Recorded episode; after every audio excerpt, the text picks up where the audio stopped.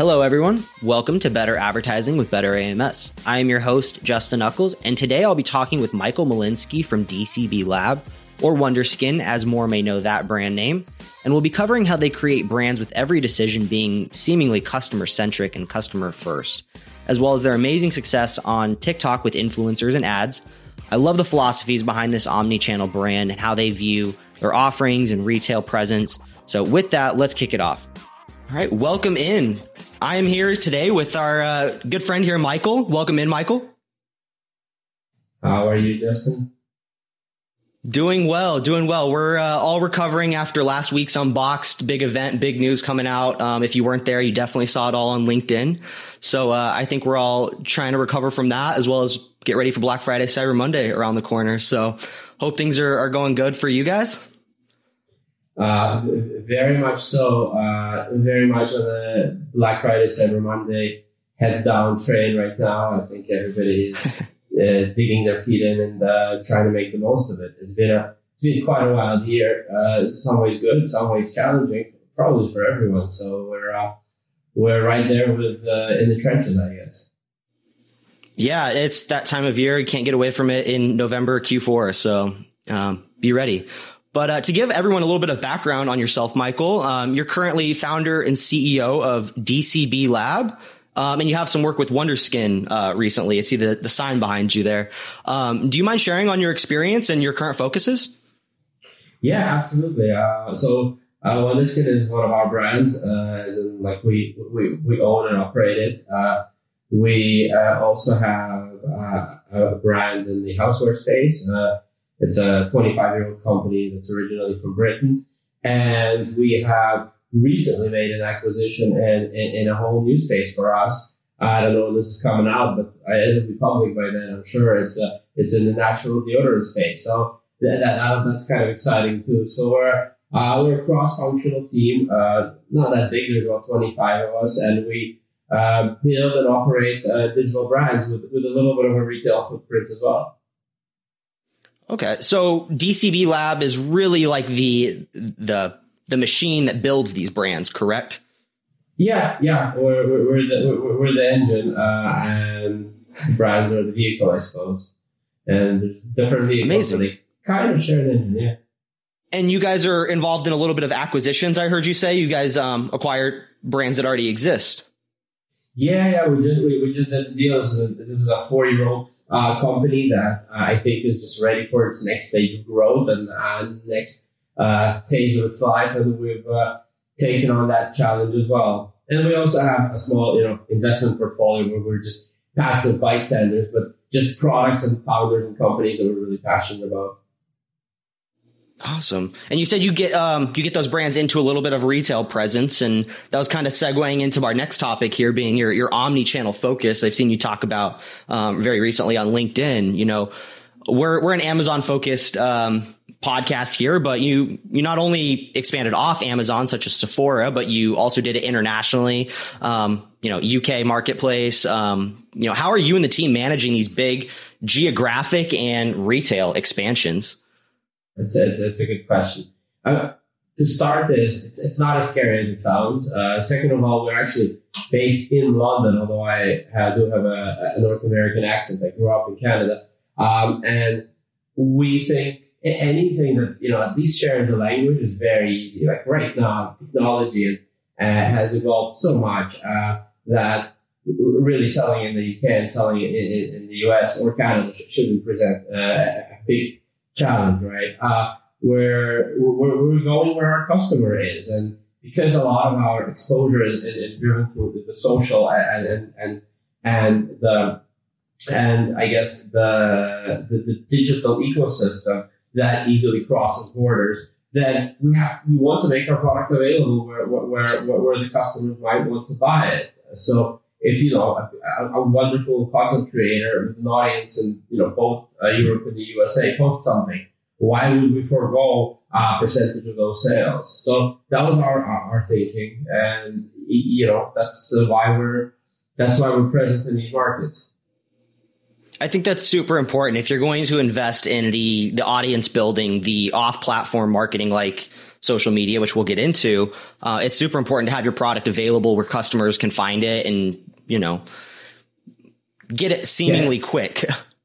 Absolutely. Now, there's a big difference between being available and trying to, as a small team, to conquer substantial markets uh, using both paid and unpaid strategies. So, uh, to be clear, I'm talking about the former, not the latter, because we're not sitting here trying to like you know win uh, and market share in Germany or in France or or or, uh, or wherever. Uh, however, we are available to purchase there should somebody want to. Our core markets are are the US and the UK though. Okay.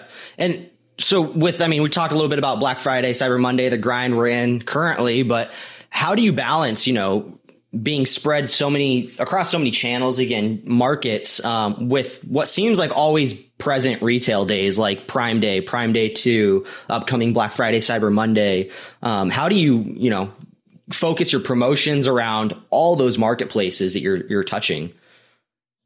Sure. Well, first of all, the, the, the how is probably the right answer is with, with, with amazing people. Uh, I think there's uh, it's so important to have a team that that, that understands uh, and shares your your your passion, your madness, your uh, your, your uh, goals, and everybody's on the same page. So I have like a you know a sign behind me here, but we do have like the whiteboard, we have like the big screen, and we have the the, the screen with the stats, and, and that's that's you know that those all play a role when, when when we're actually working in this room not chatting to you.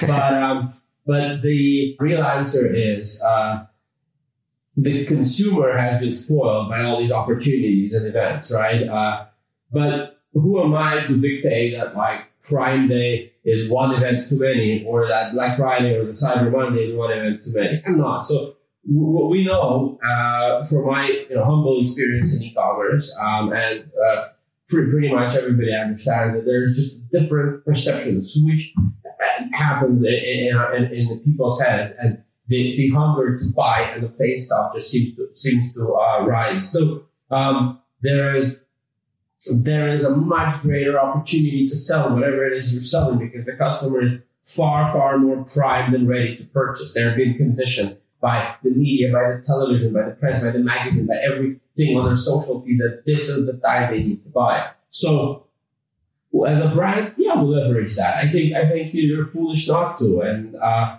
we do so consciously. We do so with a bit of a you know, with uh, with our being able to hold our head up high, but we, we absolutely uh, play in and take advantage of every such opportunity. Yeah, I, I, think that's you know, assuming you have the inventory to support making all those pushes. Um, yeah, get in front of the customer as many times as you know they're willing to search for you know your keywords and your product. Well, look, look, it's not just about having inventory. I think if you have reasonable confidence that the product that you have is good, it's an opportunity to both gain new customers and to service and, and do like, you know, and wake up some of your existing uh, dormant ones, as well as, of course, service and reward some people who are close and attentively, you know, following you. Um, so the, the reality is if you, if you know that your product is capable of being sold more than once, you want to capture as many new people as well during these periods. So for us, we try to look at all three of those segments, uh, not just, uh, not just revenue for the sake of revenue, but yeah, we want to bring in new customers that might have otherwise not been ready to buy. We want to activate dormant customers that, might have not uh, bought in a while because they haven't seen the sale they haven't been communicated too well. And we want to give our more loyal fans and more, more, more, more loyal community a little bit of a push and a little bit of a reward and create a nice uh, additional uh, sale there. You know what I love is a lot of the business decisions you're talking about seem to be very customer focused first. Um, rightfully so. That's that's I think how a brand should probably base their decisions. But I know one thing you've talked about is, you know, you build brands around the data that's in a market, but more importantly, and often missed by sellers is, you know, having that product market fit, having a product that speaks directly to who's looking to buy it. Um, and I think you guys do that super well. You know, how do you ensure customers are involved in the brand development, product positioning process? Well, it's, it's, it's, very simple to answer because from the moment we try to, you know, test for the first ad, the customer is involved because it, it, It is the response to an advert. It is the response to a creative that determines if something has legs or doesn't. It's not because I decide something is great or, you know, you decide something is great or someone on our team decides something is great.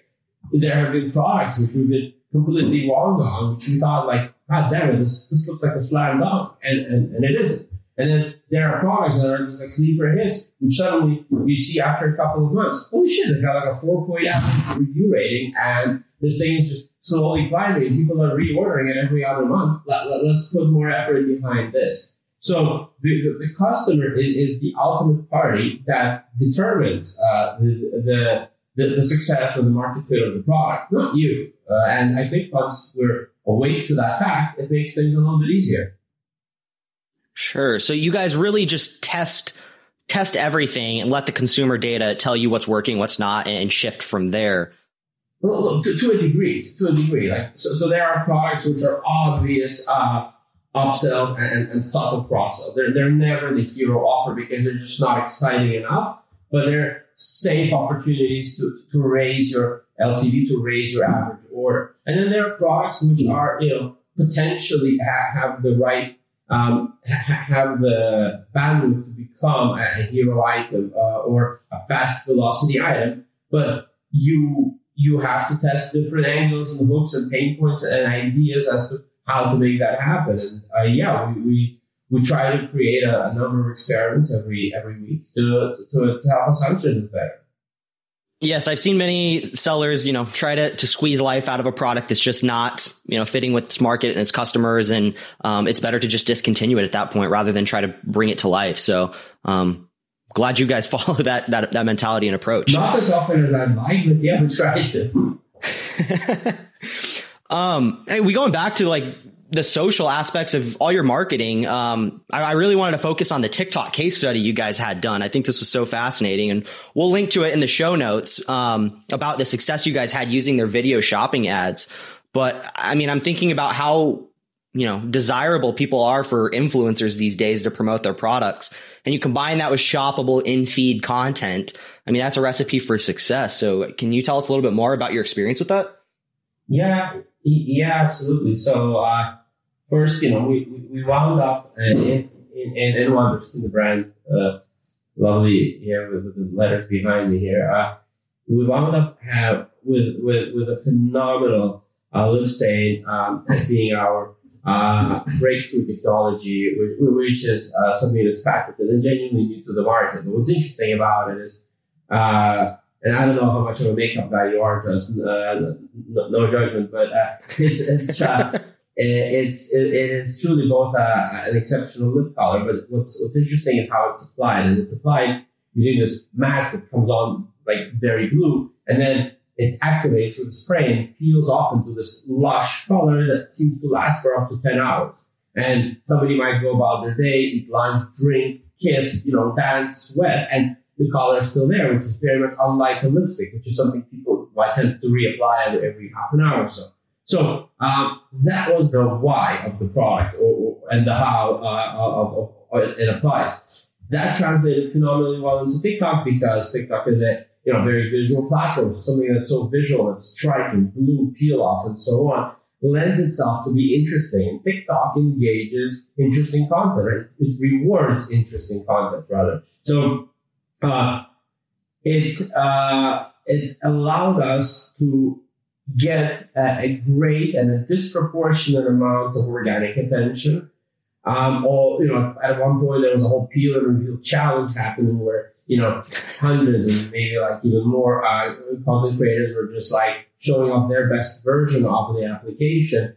But that has created a bit of like a, a, a bit of an awareness which then allowed us to translate it into paid uh, paid results um, more uh, more uh, efficiently.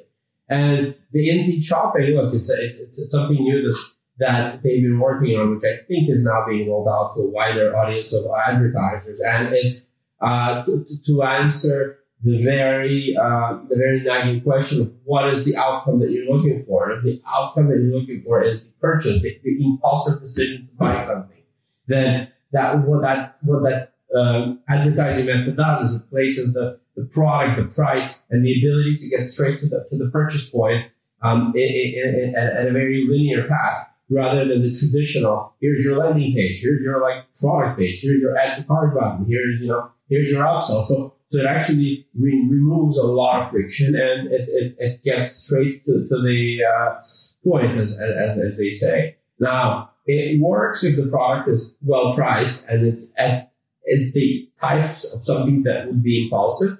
It may not work if you're trying to sell, you know, a two thousand dollar exercise machine. Nobody's gonna just click buy now, you know. So it's it's not for everyone probably, but uh, it's a great tool and we're happy to have had a chance to use it first. Yeah, I, I, think those are some important caveats to call out. Price point is definitely um, a starting one, right? You have to make an impulsive purchase, but um, the innovative product, I think, is the bigger call out than anything. Is you guys really built a product that was different, was very demonstrable via video or, or even images, um, and was fun for people to show off. And so it sounded like it really started as like this organic, viral, um, you know, trend to to show off your your lip reveal. Yes. Yeah, absolutely. And it's not, you know, it's not for nothing uh, that you, you have to take into consideration when developing a product. Um, what if, if there is an R factor? You remember during COVID days, they were talking about what's the R factor? How fast does it spread? What's the potential virality factor of, of something that you're making? Is it shareable? Is it interesting to talk about? Can you make it interesting to talk about? Is it something that you'd sit with a friend over lunch and actually chat over? Or is this something you quietly buy and hide it in, in your bathroom closet because it's awkward or, or embarrassing? and you, you know, our business is not about making a single sale. We wouldn't survive on a single purchase of, you know, a $22 lid product. So we have to build a product that, that can have legs both horizontally in terms of reaching more people through brand advocates and also vertical through selling more than once to the same people who then find the perfect color and swear by it. So that's the method. That's how we develop uh, and think about future products as well. Yeah, and I, I, wanted to talk a little bit about that that repeat purchase behavior from customers. I mean, TikTok had to be a great way to acquire massive amounts of new to brand customers, but um, typically how are you re-engaging with your shoppers i know on amazon we use dsp or even sponsored display ad types to to remarket to past shoppers but how are you using that across again the various marketplaces and, and geographies you sell across look it's it's our preference that people buy directly from us but it is also our uh, sober view of the ecosystem that knows very well that they don't always do that and uh, right. i think when we can, we try to capture their their details and information. Um, we try to bring them into our either private Facebook community, uh, SMS list, email list, and don't use those as a way to just uh, whore products out or whore sales and promotions, but but create a bit of a two way dialogue um, on, and uh, we uh, look to activate these communications at the right point at the right time. So that's the best we can do. Of course, we do the, you know, the, the, the typical bidding. So anybody that's been to the site or that's been to the brand, um, uh, either of via, you know, uh, via TikTok or via any other channel, we, look to reactivate them. But, but in principle, in principle, you have to remind about yourself here and there. But um, again, just reminding if, if a person bought your thing and, they didn't like it, it doesn't matter how many times you're gonna like shove your other ad in front of them, they're just not gonna buy. So the, the first the first prerequisite is the product likely to be used or purchased again. The second prerequisite is how do you increase that likelihood or increase that chance using your sponsored display, your DSP, your retargeting ads, your um, emails, your SMSs, and everything else. But if the person doesn't want it, you're just wasting more money and more resource. Yes, understand what's going to be bought again, what's not. Don't waste your money there. Um, question: you, you mentioned a little bit about your team a couple times. Just wanted to give a shout out to them. You have a team of a couple dozen um, people under you. Yes.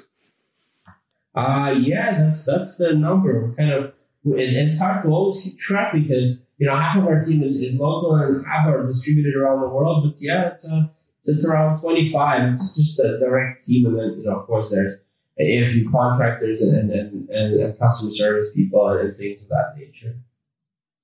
Sure, small but mighty to do all that you're doing uh, across social and, and marketplaces. Um, that's that's amazing. Are you yourself in the the accounts that Amazon accounts, toying around, playing tests?